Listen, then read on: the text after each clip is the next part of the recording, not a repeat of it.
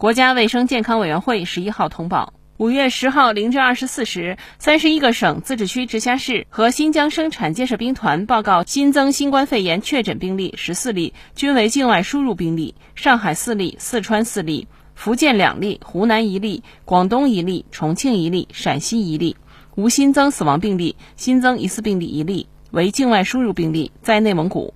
当日新增治愈出院病例十例，解除医学观察的密切接触者六百四十二人，重症病例与前一日持平。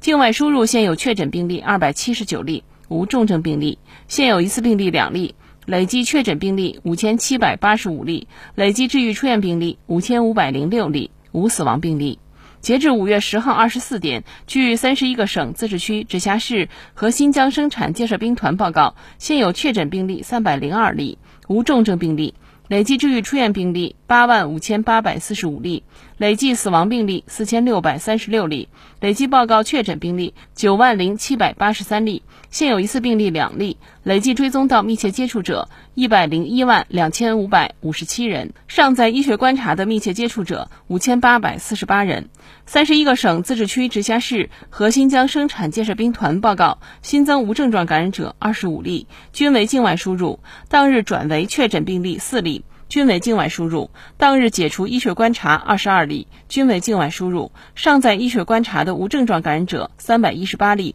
境外输入三百一十二例。